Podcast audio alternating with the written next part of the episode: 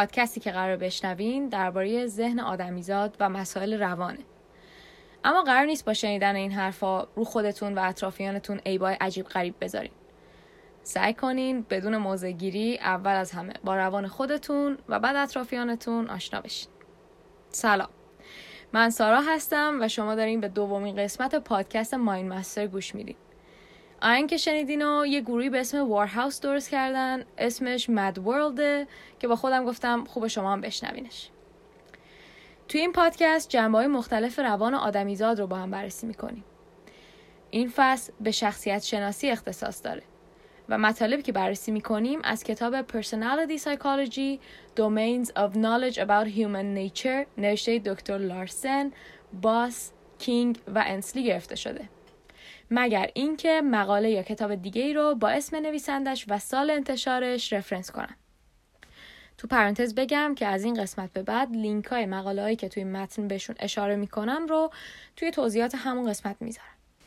خب تا شما یکم دیگه از آهنگ امروز رو گوش بدین من برم یه قهوه بریزم و بیام که بحث امروز رو شروع کنیم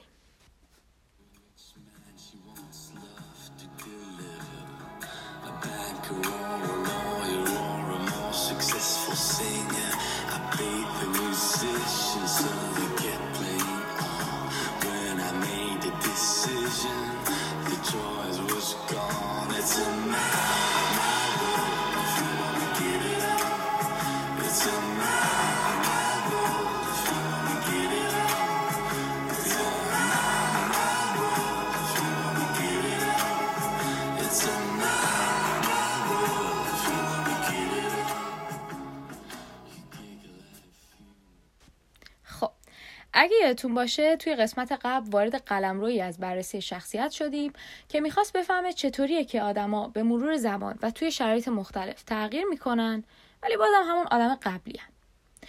اسمش قلمرو ذاتی بود. شخصیت چی بود؟ شخصیت مجموعی از ها و مکانیزم های ذهن آدمیزاد بود که نسبتا توی طول زمان پایداره. این نکته پایداریش تو طول زمان خیلی مهمه. و با محیط های فیزیکی، اجتماعی و در اون ذهنی تعامل می‌کنه که کلا به همشون میگیم محیط. اگه واسهتون سواله که تریت چی بود باید بگم تریت همون ویژگی شخصیتی درونیه. مثال جسم جلوی آینه یادت هست از قسمت قبل؟ تریت همون جسم جلوی آینه ای بود که کلی صفت و رفتار و ویژگی مثل تصویر تولید می‌کرد. بعد از اون دستبندی های مختلف تریت های اصلی رو بررسی کردیم. همینجا توی پرانتز بگم که از اینجا به بعد یه رویکرد کاربردی قرار در مورد تریتا داشته باشیم. واسه همین هر تریت رو یک محور در نظر می‌گیریم که آدمایی که نمره بالایی تو اون تریت می‌گیرن رو سر مثبت اون محور و آدمایی که نمره پایینی می‌گیرن رو سر منفی اون محور قرار می‌گیرن. نقطه صفر هم که میشه وسطش. اسمش هم می‌ذاریم محور trait ی. اولین دسته بندی از آیزنک بود. که trait های اصلی رو به سه دسته psychoticism، neuroticism و extraversion تقسیم بندی می‌کرد. که چون این سه تا trait توی five factor هستن جلوتر همراه با اونا یه خلاصه از هر کدومشون میگم. دسته بندی بعدی دسته بندی ویگینز بود که دو تا trait اصلی داشت به اسم ایجنسی یا سلطه‌گری و communion به معنی همدلی و محبت. ویگینز معتقد بود که اگر از ترکیب این دو محور trait ی یه نمودار بسازیم همه شخصیت هایی که وجود دارن یه جایی تو این نمودار قرار می‌گیرن. هرچند که این ایده می‌تونه درست باشه ولی به غیر از این دوتا trait اطلاعات بیشتری درباره یه شخصیت بهمون نمیده. برای همین پیشنهاد این کتاب اینه که با این دو محور trait ی مثل بقیه trait مستقل برخورد کنیم. یعنی چی؟ یعنی برای سنجیدن خودتون سعی کنین حدس بزنین کجای هر کدوم از این محورهای تریتی قرار می‌گیرین. بدون اینکه با هم ترکیبشون کنین. حالا تریت ها چیا بودن؟ یکی ایجنسی یا کنترلگری بود که آدمایی توش نمره بالایی می‌گیرن که اصطلاحا کنترلگرن و تمایل دارن روی بقیه سلطه داشته باشن و بیشتر فرمان بدن تا فرمان بگیرن. و خب به طب آدمایی که تو این ترید نمره پایینی می‌گیرن تمایل و توانایی کنترل کردن بقیه رو به ذات ندارن. و راحتترن که زیر سلطه بقیه باشن و ازشون فرمان بگیرن. اون یکی ترید کمیونین بود و آدمایی که توش نمره بالایی می‌گیرن توانایی دادن عشق بدون شرط رو به بقیه دارن. به این نکته توجه کنید. که وقتی میگیم عشق دادن بدون قید و شرط تو پس زمینه این تریت هدف نگه داشتن آدما داخل یه جمع یا در کل نگه داشتن آدما دوروبر خودمونه. یه جوری که انقدر همه رو از عشق لبریز کنی که پیشت یا توی جمعی که تو توش هستی بمونن. مثل کیا؟ مثل مامان بزرگا. که برای بچه ها و نواشون کلی غذا و شیرینی خوشمزه میپزن که اینا بیشتر پیشش جمع بشن. این نکته عشق بدون قید و شرط بعدا وقتی agreeableness توی 5 فاکتور رو بررسی می‌کنیم به دردمون می‌خوره. و خب کسی که توی این ترید نمره کمی می‌گیره ذاتا نیاز و تمایلی به نگه داشتن آدما دور خودش نداره. و طبعا خیلی عشق و همدلی به اطرافیانش نمی‌تونه بده. پیشنهادم هنوز سر جاشه که سعی کنی حدس بزنی که کجای این دوتا محور سلطگری و همدلی قرار می‌گیری. دستبندی بعدی 5 فاکتور بود که گولدبرگ و همکارانش معرفیش کردن و 5 تا تریت و تریت های اصلی می‌دونستن که اینا بودن. Openness to experience conscientiousness extroversion agreeableness و neuroticism.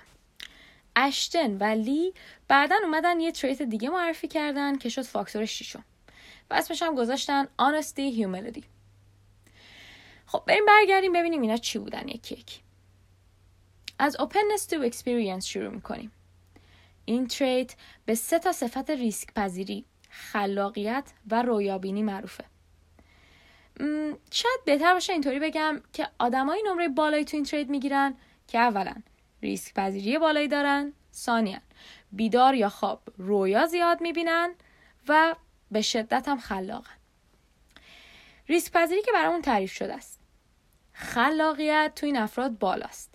که گفته میشه دلیلش اینه که به خاطر افق دید بازتر از بیرون داده بیشتری می‌تونن بپذیرن. و طبعا می‌تونن اون داده ها رو به روش های مختلف process کنن و ایده های خلاقانه بسازن. از طرف دیگه آدمایی که توی Openness to Experience نمره بالایی می‌گیرن توانایی عجیبی تو رویا دیدن دارن. چه وقتی بیدارن چه وقتی خوابن. حتی بعضی موقع انگار هر خوابی که می‌بینن رو یه جورایی زندگی می‌کنن. و خیلی اون تجربه با واقعیت براشون از نظر ارزش فرقی نمی‌کنه. از این آدما جملهایی مثل من اینو تجربه کردم ولی نمی‌دونم تو بیداری بوده یا خواب زیاد میشنوی. و خب به طب آدمی که نمره پایینی تو این ترید می‌گیره ریسک پذیری پایینی داره. و هر چیزی رو راحت معامله نمی‌کنه. خلاق نیست و همچنین رویا دیدن هم خیلی تو کارش نیست. حالا وقتشه خودتو تو این محور تریتی بذاری و ببینی با شناختی که از خودت داری کجا این محور قرار می‌گیری. یه نکته رو اینجا بگم که در مورد اکثر trait ها صدق می‌کنه. و اونم اینه که اگه تو خیلی از این محورهای trait ی خودتو وسط می‌بینی اصلا عجیب نیست. در واقع باید بگم که بیشتر آدما نمره نزدیک میانه رو می‌گیرن تو اکثر trait ها خب trait بعدی conscientiousness هست و آدمایی که تو این محور نمره بالایی می‌گیرن به شدت دیسیپلین دارن و برای هر چیزی برنامه دارن. این افراد محیط زندگی فیزیکی و روانی مرتبی هم دارن. به شدت مسئولیت پذیرن و در کل علاوه بر داشتن اهداف کوتاه مدت و بلند مدت مسیر رسیدن بهشون هم برنامه‌ریزی می‌کنن. به طب کسی که توی این محور تریتی نمره پایینی می‌گیره مشخصا خیلی نمی‌تونه برای هر چیزی برنامه ریزی داشته باشه. و خیلی از این مسیرها رو با شانس جلو میره. زندگی فیزیکی و روانی شلخته داره و خیلی هم مسئولیت پذیر نیست در ذات خودش. تریت بعدی اکستروورژنه و آدمی که تو این ترید نمره بالایی می‌گیره تو محیط اجتماعی جدید علاوه بر اینکه راحته کلی هم انرژی و احساسات مثبت می‌گیره. به این نکته دقت کنیم که این ترید به هر محیط جدیدی ربط نداره و به محیط اجتماعی جدید که آدمای جدید داره بیشتر مربوط میشه. اصولا آدمایی که تو این ترید نمره بالایی می‌گیرن به آدمای جدید هم توجه زیادی نشون میدن هم تمایل دارن این توجه رو ازشون بگیرن که بهش میگن social attention یا توجه اجتماعی. به تب آدمایی که تو این ترید نمره پایینی می‌گیرن تو محیط های اجتماعی جدید نه تنها راحت نیستن بلکه دچار تنش و استرس و در کل احساسات منفی میشن. دقت کنین که لازمه این که این آدما اینجوری استرس و فشار رو نشون بدن اینه که تو محیط های اجتماعی قرار بگیرن که آدمای جدید داره که توش این احساسات منفی خودش رو با رفتارهایی مثل خجالت کشیدن، کم حرف بودن و منزوی شدن نشون میده. پس از آدمای introvert خیلی انتظار نداشته باشین که تو محیطایی که پر از نزدیکانشونه و به اصطلاح محدوده امنشونه اون رفتارها رو نشون بدن.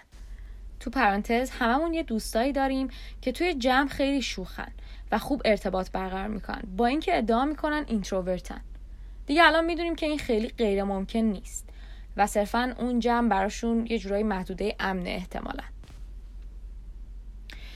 Agreeableness تریت بعدیه که راجبش صحبت کردیم. و آدمایی که تو این تریت نمره بالایی می‌گیرن توانایی دارن بدون منطق از حق خودشون بگذرن. یا توی مشاجره از نظر خودشون کوتاه بیان. بدون اینکه منطقا قبول کرده باشن دلیل مقابل رو. هدفشون چیه؟ هدفشون اینه که کار گروهی پیش بره و لطمه بهش وارد نشه.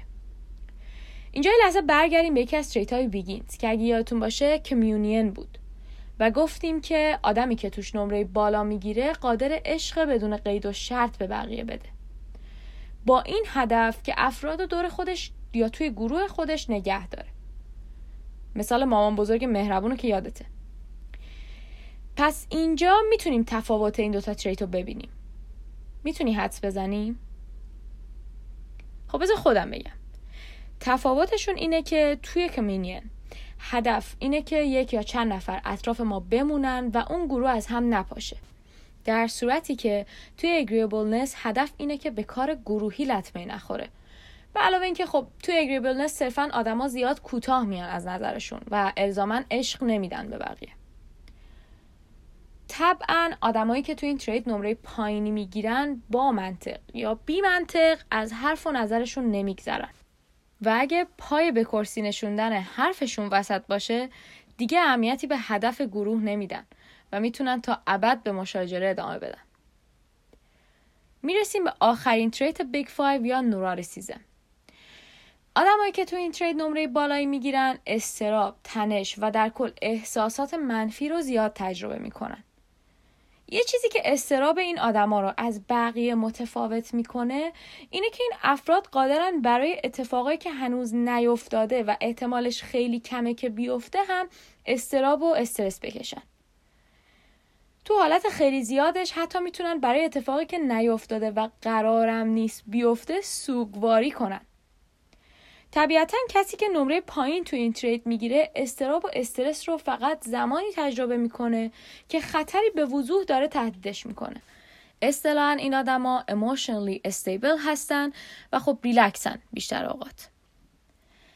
اگه می‌خوای خودتو تو این محور تریتی بسنجی لازمه به این نکته توجه کنی که استراب و احساسات منفی باید احساساتی باشن که تو بازه زمانی طولانی و به صورت مداوم درباره موضوعی مختلف تجربه کردی. مثلا چندین ساله که اینطوری. پس اینکه یک ماه به خاطر کرونا دچار استراب و وسواس شدی دلیل به بالا بودن نمرت تو این ترید نیست. همچنین مثلا اگه تو دوره بلوغ یه سال این حالت رو تجربه کردی بازم به این معنی نیست که این تریت رو تو میزان زیاد داری. چون خب گذرا بوده و به وضوح به دلیل تغییرات هورمونی. تریت بعدی آنستی هیوملیدیه که آدمی که تو این تریت نمره بالایی می‌گیره خیلی صادقه و بسیار متواضع. اینجور آدما تو همه شرایط اصطلاحا خیلی رو بازی می‌کنن و پنهونکاری خیلی تو کارشون نیست. می‌تونی پیش بینی کنی که این آدما همه جا خودشونن و نقش دیگه ای رو بازی نمی‌کنن. همچنین افراد فروتنن و کم پیش میاد دائم از خودشون تعریف کنن. وفاداری هم جز صفتهاییه که به این ترید نسبتش میدن. دیگه می‌تونی پیش بینی کنی که کسی که تو این ترید نمره کمی می‌گیره همه صفاتی که الان گفتیم و یا نداره یا کم داره. مثلا دروه و صادق نیست. و خیلی جاها نقشایی بازی می‌کنه که به وضوح خودش نیستن. خودشیفته است و از خودش خیلی تعریف می‌کنه. و به خیلی از اخلاقیات مثل وفاداری هم به راحتی می‌تونه پشت کنه. اگه یادتون باشه گفتیم نمره کم تو این تریت رو به مربع تاریک صفات انسانی نسبت میدن که از لاش سیریزم، نارسیسیزم، سایکوپاثی و مکیوولنیزم هست. که البته به زودی این تریت ها رو بیشتر با مثال بررسی می‌کنیم.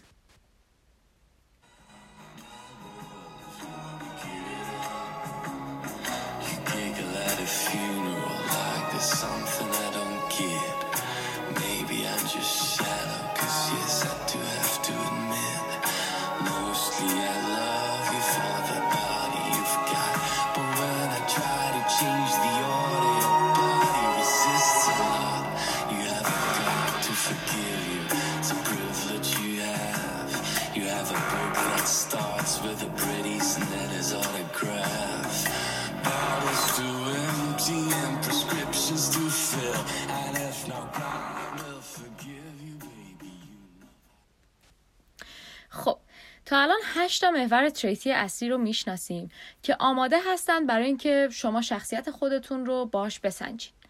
و ببینین که کجای هر کدوم از این محور قرار می‌گیرین. البته تستایی که این trait ها رو براتون میسنجن هم زیادن و کلی version مجانی یا پولی آنلاین دارن. به خصوص در مورد 5 فکتر. اما یادتون باشه که هیچ تست و سوالی و هیچ آدم دیگه شناختی که شما از خودتون دارین رو نداره. و به گوینده درون شما دسترسی نداره. پس جواب خودتون به اینکه کجای هر کدوم از این محورها قرار می‌گیرین قابل اعتماد تره. اگرم خیلی کنجکاوین از تستی استفاده کنین حتما قبلش تو اون تریت هایی که اندازه گیریشون می‌کنه خودتون رو بسنجین و بعد برین تست رو بدین. بعد جوابش رو با جواب خودتون مقایسه کنین و کماکان اصل رو به اعتماد به جواب خودتون بذارین. مگر اینکه تفاوت بیش از حدشون شما رو به شک بندازه. که در این صورت هم به راحتی به تست اعتماد نکنید و سعی کنین سوالایی که اون تریت خاص و هدف گرفته پیدا کنین و دلیل اینکه به اون شکل جوابشون دادین رو حدس بزنین. خیلی اوقات به دلیل حس اون لحظتون ممکنه متناقض با تریت اصلیتون به سوالای تست جواب بدین. موفق باشین. give you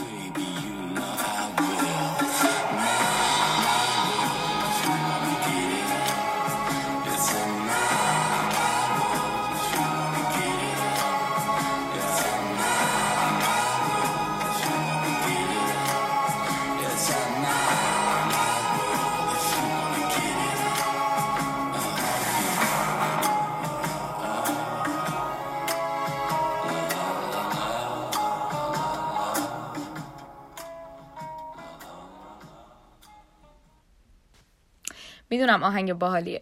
ولی باید برگردیم سر بحث. خب مبحث بعدی که توی قلمروی ذاتی بررسی میشه ثبات شخصیت توی شرایط مختلف و همچنین ثبات شخصیت توی طول زمانه. که تعامل شخصیت با موقعیت ها و محیط های مختلف رو توی این قسمت بررسی می‌کنیم و ثباتش توی طول زمان رو می‌ذاریم برای قسمت بعد. برای اینکه ثبات شخصیت رو توی موقعیت های مختلف بررسی کنیم باید اول با یه فرمول آشنا باشیم که رفتار رو به موقعیت ها و تریت ها ربط میده. یعنی چی؟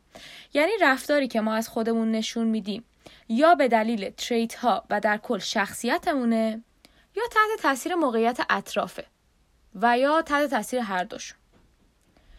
این کتاب موقعیت ها یا همون سیچویشن ها رو به سه دسته تقسیم می‌کنه و ادعا می‌کنه که ما با وجود ثبات شخصیتمون تو هر سه مدل موقعیت رفتارهای متفاوتی ممکن نشون بدیم.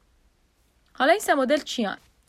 اولی strong situation یا همون موقعیت قویه که توش اکثر آدما با وجود تفاوت‌های زیاد توی شخصیتاشون یه جور رفتار می‌کنن. مثلا سیچویشنی مثل یه آسانسور شلوغ رو در نظر بگیر.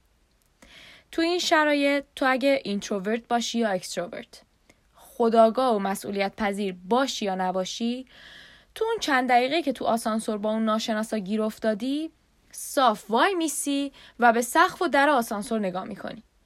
و بدون اینکه رفتار خاصی نشون بدی خدا خدا می‌کنی که این چند دقیقه awkward تموم بشه و بپری بیرون. می‌بینی؟ سیچویشن انقدر قویه تو این حالت که personality تو رو سرکوب می‌کنه و باعث میشه عین بقیه رفتار کنی یه شرایطی مثل دادگاه یا مجلس ختم هم از نمونه های دیگه موقعیت های قوی دسته دوم weak situation ها یا موقعیت های ضعیف هستن که توشون personality بیشترین تاثیر خودش رو روی رفتار داره. برای مثال جمع کوچیک خونواده یا جمع دوستای صمیمیتو در نظر بگیر. تو این موقعیت ها چیزی باعث سرکوب personality تو نمیشه. برعکس انقدر این شرایط برات امنه که بهت اجازه میده که هر جوری که واقعا هستی رفتار کنی. دسته سوم ambiguous situation ها یا موقعیت های ناشناخته هستند. پژوهشگران معتقدند تو این موقعیت ها هم personality بیشترین تاثیر رو روی رفتار داره. اما یعنی چی موقعیت ناشناخته؟ این سیچویشن ها همونایی که توشون نمی‌دونی دقیقا باید چه رفتاری کنی یا چه reaction ی نشون بدی. تو پرانتز مثل آخر فیلم های اصغر فرهادی. دقیقا وقتی نمی‌دونی چه واکنشی باید نشون بدی personality ت وارد عمل میشه یه مثال خیلی معروف این سیچویشن همون شکلای عجیب غریب سیاسفیدیان که تو فیلم ها تراپیستا اول جلسه به مراجعه کنندهاشون نشون میدن و میگن برداشتت از این تصویر چیه؟ که اسمشونم رورشک اینک بلاد کاره. اصولا همون تصاویر هیچ معنایی ندارن چون از چند قطره رندوم جوهر روی کاغذ درست شدن.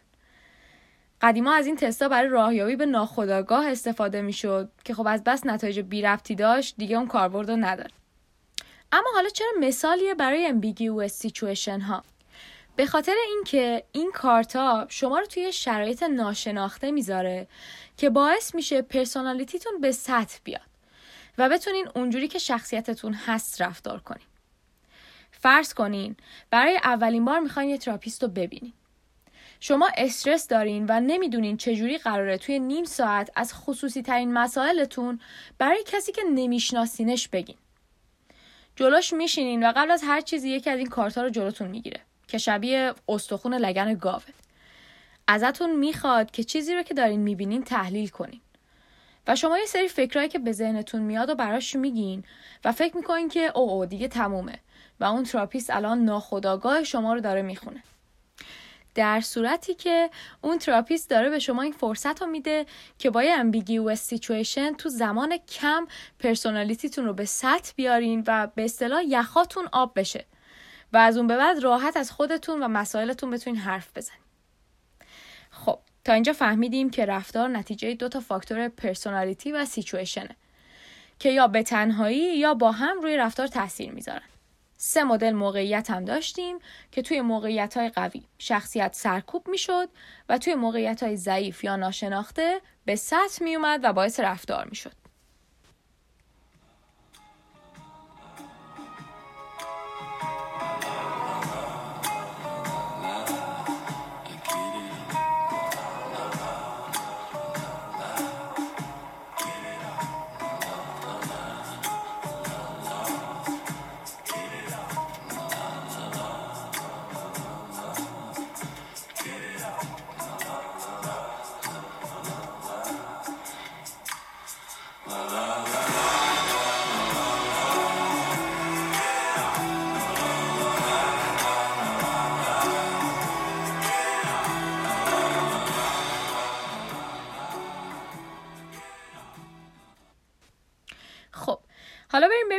personality با چه مکانیزم هایی با محیط اطراف ارتباط برقرار می‌کنه.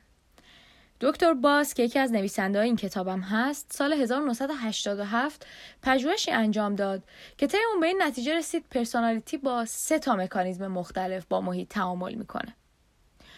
اولی selection ه که یعنی آدما محیط های اطرافشون رو بر اساس personality شون انتخاب می‌کنن. تو پرانتز حواسمون باشه که همونطوری که تو تعریف personality گفتیم محیط اینجا محیط های فیزیکی اجتماعی و درون ذهنی رو هم شامل میشه. یه نگاهی به گروه دوستات بنداز. ببین چقدر از خیلی جهات بهت شبیهن احتمالا بد نیست یاد اونایی هم بیفتی که شبیهت نبودن و دیگه اطرافت نیستن. بر اساس selection میشه گفت این شباهت اتفاقی نیست. و تو بر اساس شخصیتت این دوستا و محیط اجتماعی رو انتخاب کردی. این در مورد محیط های فیزیکی هم صدق می‌کنه. آدما توی بیشتر مواقع محل زندگیشون و محیط کارشون رو هم بر اساس شخصیتشون انتخاب می‌کنن. به نظر تو شبکه های اجتماعی چطوره؟ کوریا و همکارانش سال 2010 توی تحقیقی به این نتیجه رسیدن که مثلا اکستروورت ها یا همون برونگراها بیشتر از شبکه های اجتماعی استفاده می‌کنن. تو پرانتز یادمون نرفته که برونگراها همونایی بودن که توی جمعی که آدمای جدید داره راحت و خوشحالن. لینک این مقاله رو توی توضیحات این قسمت می‌ذارم که بهش سر بزنی. خیلی جالبه. دومین مکانیزم ایووکیشنه که اینطوری تعریف میشه که آدما با تریت های خاص خودشون ممکنه واکنش هایی رو توی اطرافیان برانگیخته کنن. یعنی چی؟ بذار با این مثال برات بگم. مثلا وقتی آدم همیشه مسترب و آه و ناله کن. وارد یک جمع ریلکس میشه بعد از یه مدت خیلی ها دچار احساسات منفی و استراب میشن و حتی دلشون می‌خواد از اون آدم فرار کنن. خب اینجا چی شد؟ همه اون آدما ذاتا مسترب و غمگین بودن؟ یا هر کسی رو که می‌بینن می‌خوان فرار کنن؟ نه. اینجا اون آدم مضطرب با trait neuroticism خودش باعث شده این واکنش ها توی بقیه برانگیخته بشه. یه مثال ملموستر اون آدم سربزیریه که سال هاست میشناسیش و یه lifestyle کاملا معمولی داره که هفت صبح میره سر کار شیشه بعد از ظهر برمیگرده و آخر هفته هم کباب میپزه یهو می‌بینی با یه گروه آدم دوست میشه یا توی رابطه رمانتیک میره و شیش ماه بعد توی ون زندگی می‌کنه و دور دنیا داره میچرخه چی شد؟ پرسونالیتی دوستت عوض شد بعد این همه سال؟ نه تریتا و شخصیت های اون گروهی که باشون آشنا شده یا اون آدمی که باش وارد رابطه شده این رفتارها و واکنش ها رو توی دوستت برانگیخته کردن. نکته جالب اینه که اکثرا این افراد بعد از یه مدت به اصل خودشون برمیگردن. چون به حال تحمل قالبی که براش ساخته نشدی به این راحتی هم نیست. آخرین مکانیزم منیپیولیشنه که اینطوری تعریف میشه که آدما با تریت های خاص خودشون به طور خداگاه می‌تونن رو محیط یا رفتار بقیه اثر بذارن. یعنی چی؟ یعنی آدما بر اساس شخصیت خودشون استراتژیایی رو انتخاب می‌کنن که بتونن باهاش رو بقیه اثر بذارن. مثلا بعضیا برای تغییر دادن نظر بقیه از استراتژی چارم یا همون دلربایی استفاده می‌کنن. بعضی دیگه خشونت نشون میدن و وارد دعوای لفظی یا فیزیکی میشن. بعضی دیگه هم قهر می‌کنن مثلا. این استراتژیا اتفاقی انتخاب نمیشن و شخص بر اساس personality ش اونا رو انتخاب می‌کنه.